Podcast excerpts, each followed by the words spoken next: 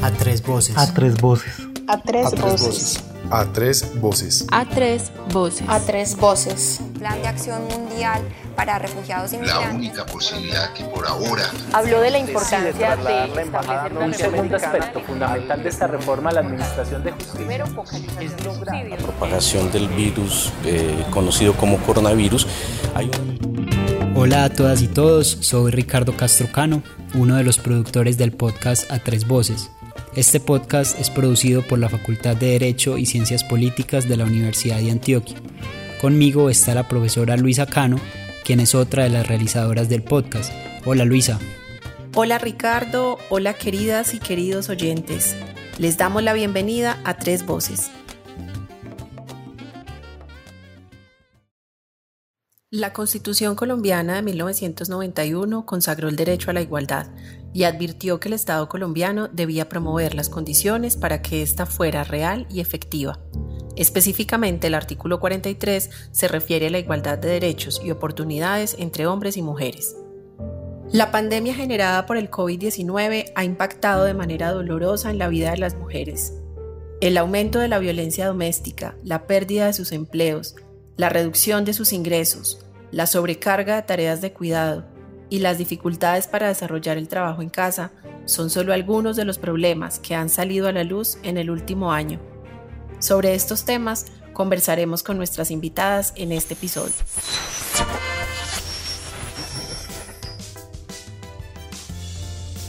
Recordemos que en Colombia las personas que residen en hogares cuyo jefe es una mujer tienen una incidencia de pobreza monetaria en 2020 del 46.7%.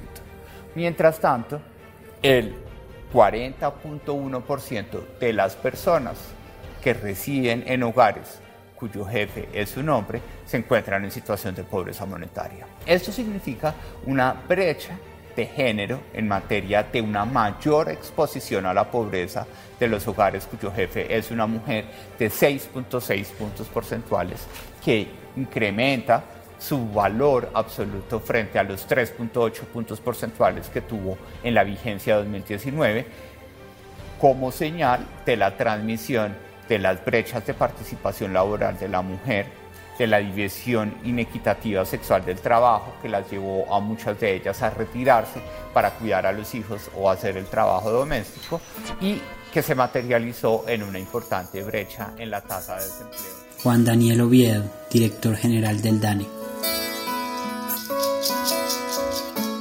¿De qué manera ha impactado la pandemia a las mujeres de Medellín y a las mujeres de Colombia? Tal como lo ha mostrado Sisma Mujer, el aislamiento en el hogar puede ser un escenario letal para las niñas, mujeres y adolescentes, en tanto sus principales agresores suelen ser sus parejas, exparejas u otros familiares. En 2020 se presentaron 227 casos de feminicidio, 33 de estos contra niñas y adolescentes. En los primeros meses de 2021 se presentaron 37 casos, lo que implica un incremento cercano al 9% en el número de asesinatos de mujeres comparado con los registrados durante los mismos meses del año anterior. La Defensoría del Pueblo también alertó sobre la forma en que se agudizó la violencia contra las mujeres, no solo por las medidas como cuarentenas y toques de queda, sino también por la precarización de sus ingresos, lo que dificulta su acceso a la salud y alimentación y las expone incluso a hechos de violencia sexual. En esta época de pandemia hemos asistido al vaciamiento de los derechos fundamentales, que como narrativa se ubicaron en un proyecto liberal de mercado y patriarcal. La doctora de la Universidad de Navarra y profesora de la Facultad de Derecho y Ciencias Políticas de la Universidad de Antioquia, María Cristina Gómez Izaza, nos comparte el contexto de precarización que han vivido en general los colombianos de cualquier género, pero en especial las mujeres. En el caso de Colombia, durante el 2020 ingresaron a la pobreza monetaria más de 3.700.000 personas, lo que supone que Colombia tiene actualmente el 49% de su población en pobreza monetaria y el 14% en pobreza extrema. Además, 670 feminicidios, un aumento del 175% de denuncias acerca de actos de violencia en contra de mujeres, de niños y de niñas, según el Observatorio de Mujeres, hecho por la Red de Mujeres Antimilitaristas. Esto muestra la idea de que la vida productiva, de consumo, mercado, frustrada durante la pandemia, refleja y se refleja un fenómeno de violencia intrafamiliar en que las mujeres y los niños son las víctimas. Ese proyecto económico, exacerbado y frustrado por la crisis mundial, debe ser revisado si queremos sobrevivir a la misma. Sin duda, las mujeres han soportado el impacto desproporcionado de la pandemia en varios aspectos. Además del incremento de los hechos de violencia machista en el último año, vale la pena mencionar que en virtud de su trabajo, muchas mujeres se han expuesto particularmente a situaciones de contagio. Según ONU Mujeres, a nivel mundial el 70% del personal de salud son mujeres, pese a lo cual la brecha salarial es del 28% respecto del salario que perciben los hombres en ese sector. Según el Ministerio de Salud y Protección Social de Colombia, las mujeres en el sector son cerca de 978 mil, lo que representa el 79% de los profesionales de salud del país. Muchas mujeres además han perdido su trabajo por el cierre de empresas y establecimientos de comercio, mientras otras han debido renunciar a sus trabajos para cuidar a sus hijos, ya que la imposibilidad de asistir a jardines y colegios ha implicado que los y las menores pasen mayor tiempo en el hogar y deban ser supervisados en sus actividades escolares. Isabel Cristina Jaramillo Sierra es profesora titular en la Facultad de Derecho de la Universidad de los Andes. Además, tiene doctorado en leyes de la Escuela de Derecho de Harvard. Su producción académica se ha centrado en la pregunta por la reforma legal feminista y lo que ella ha dejado a las mujeres.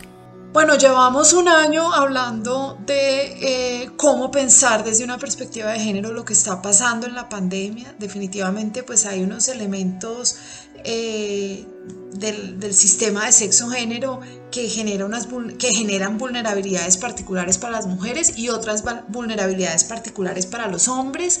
Hemos llamado la atención eh, especialmente sobre los temas de cuidado, es decir, todas las actividades que tienen relación con preparación de alimentos, limpieza, cuidado de los niños, cuidados de los ancianos, porque los sistemas que tenemos para eh, hacernos cargo de muchas de esas actividades tuvimos que cerrarlos con la pandemia. Entonces, unas mujeres que ya estaban sobrecargadas con una cantidad de tareas, ahora debieron asumir todo lo que los sistemas externos, el mercado, el Estado, la comunidad había dejado de hacer. Uno de los llamados más fuertes que han hecho las feministas en este momento son los llamados para eh, a reconocer, valorar y redistribuir el trabajo de cuidado durante la pandemia. Una cosa clave aquí yo creo es que la pandemia eh, ha mostrado que muchas de las soluciones que nos habíamos imaginado en otras circunstancias dejaron de ser aplicables, dejan de funcionar y entonces tenemos que repensar el tema. La situación económica de las mujeres ha empeorado, además, por el incumplimiento de las obligaciones alimentarias de sus parejas. A propósito de este tema nos habla la abogada Alejandra Marín, ella tiene experiencia en trabajo con mujeres víctimas de violencia. Es abogada y especialista en derecho administrativo y en derechos humanos y de IH. La crisis económica por la pandemia se ha convertido en una excusa más para incumplir obligaciones alimentarias por parte de los progenitores. Las medidas que restringen la movilidad también son utilizadas como excusa para no cumplir con acuerdos de visitas. Entre tanto, las mujeres deben encontrar la forma de suplir todas estas necesidades por sí solas, incluyendo el acompañamiento escolar en casa. No tener un respaldo económico expone en mayor medida a las mujeres, más aún cuando muchas han perdido sus empleos y la alternativa ha estado en el trabajo informal. Ante este panorama en el que la mujer no tiene tiempo, no tiene dinero y su salud emocional y mental ha sido afectada, Se opta por aplazar la atención de necesidades propias y los trámites administrativos y o judiciales para reclamar por la vulneración de los derechos propios y de sus hijos, de tal forma que el acceso a la justicia también se ve truncado y la respuesta a esto se complejiza. Requiere algo más que explicar a las mujeres que existe un mecanismo jurídico para la exigibilidad de sus derechos. La pregunta obligada entonces es, ¿qué hacer desde distintos sectores para contrarrestar los efectos diferenciales de la pandemia sobre las mujeres? Una de las cosas que, sobre las que también han llamado la atención muchas mujeres en el mundo, el que no haya mujeres en situaciones de toma de decisiones en todos los sistemas en los que se están tomando decisiones respecto a la pandemia y cómo avanzar después de la pandemia, implica perder oportunidades preciosas para tener soluciones con una mirada de género, que sean soluciones que nos sirvan a todos, no soluciones que generen unas ganancias para unos, pero sean a costa de otros o que les impongan unas mayores desventajas a otros. Entonces, la paridad en los espacios de decisión como un elemento clave. Yo diría que lo segundo, propiciar el conocimiento feminista, o sea, universidades eh, que estén transversalizando el género en todos sus programas de conocimiento, porque necesitamos más conocimiento para hacer intervenciones más acertadas en un mundo que cada vez tiene retos más grandes.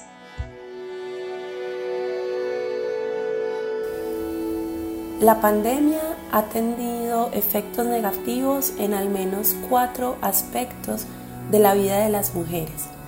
El primero tiene que ver con las violencias basadas en género. Las medidas de confinamiento, de restricción de la movilidad, al dejar a las mujeres en sus casas con sus agresores en un contexto social donde también hay menos ingresos, donde hay más afectaciones a la salud mental y claramente en una sociedad que le cuesta resolver los conflictos a través del diálogo o de medidas pacíficas ha tenido impactos negativos en las violencias que viven las mujeres en sus casas.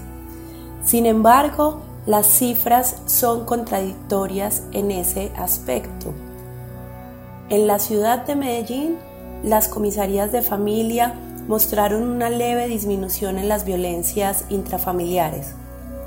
Y la línea 123 Agencia Mujer que es un mecanismo de atención de las violencias en situaciones de emergencia para las mujeres que tiene la Secretaría de las Mujeres de Medellín, mostró una disminución en los eventos. Esto lo explicamos y creemos que se debe a que las mujeres contaron con menos información para acudir a los canales alternativos de atención, virtualidad o por vía telefónica y no necesariamente con que no estaban viviendo violencias dentro de sus hogares.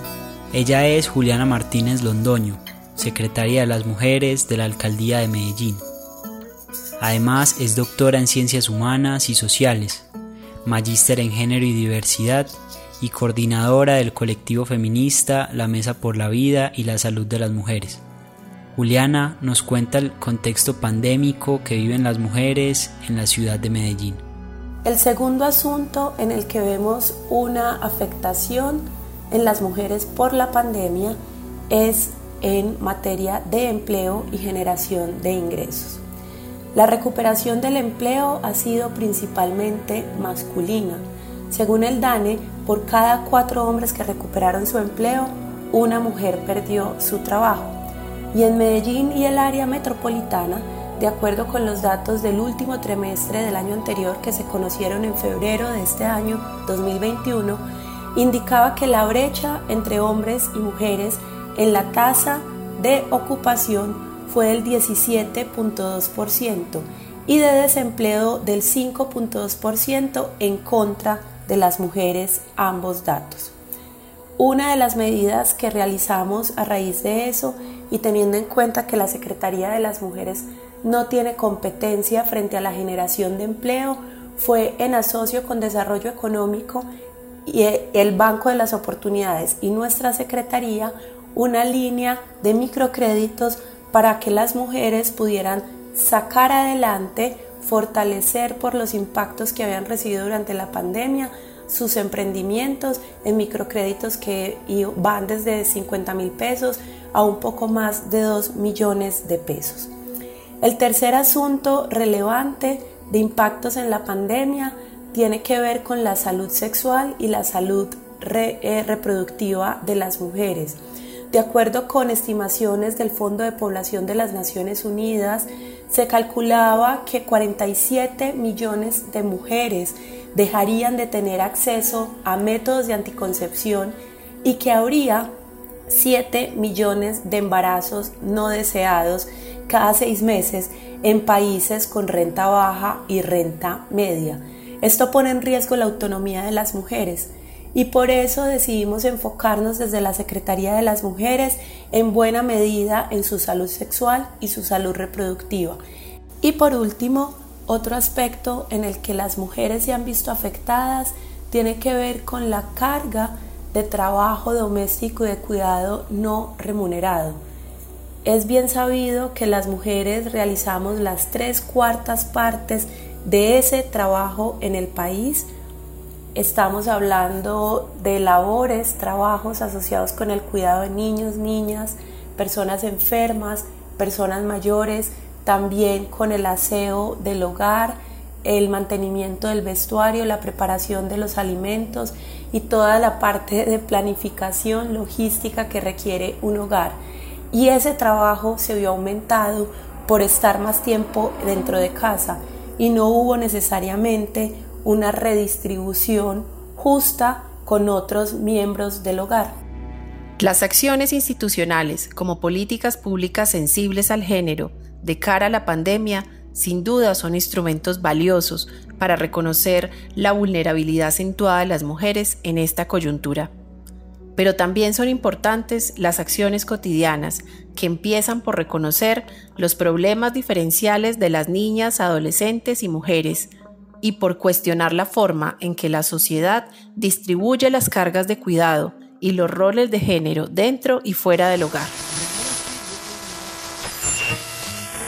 Como diría Isabel Allende, deberíamos declarar la guerra mundial en contra de la violencia inferida a las mujeres y a los niños y a las niñas. Es necesario entonces revisar las actitudes y compromisos que en torno a la sobrevivencia plantea actualmente esta pandemia.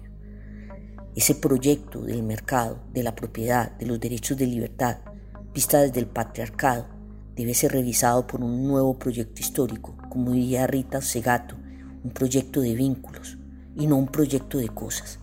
Ese proyecto de vínculos supone acercarnos al otro desde la empatía, reconocer no solo su diferencia, sino su sufrimiento, enfrentar el mundo de la incertidumbre desde la fraternidad, que solo es posible con la sensibilidad de las mujeres, asumir los diálogos, no solo desde el reconocimiento formal de lo jurídico, los diálogos que debemos asumir ahora deben ser de los seres sentipensantes, como diría Eduardo Galeano. La historia de esta incertidumbre solo se logra entendiendo la otredad, con la educación de los derechos del otro, desde la afectividad. Este es nuestro reto, una educación que reconstruya memoria de lo que está pasando y no nos puede pasar, más una educación que denuncie desde la sensibilidad la crueldad de este proyecto económico en el que estamos inmersos desde hace más de 200 años y que las mujeres hemos denunciado.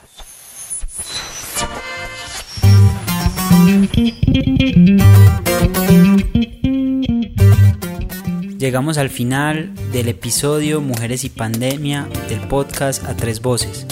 Agradecemos profundamente a nuestras invitadas, Juliana Martínez, María Cristina Gómez, Isabel Cristina Jaramillo y Alejandra Marín.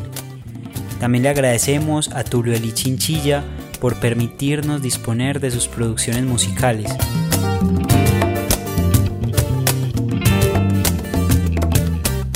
Les invitamos a escuchar su sencillo Trópico Mágico en YouTube.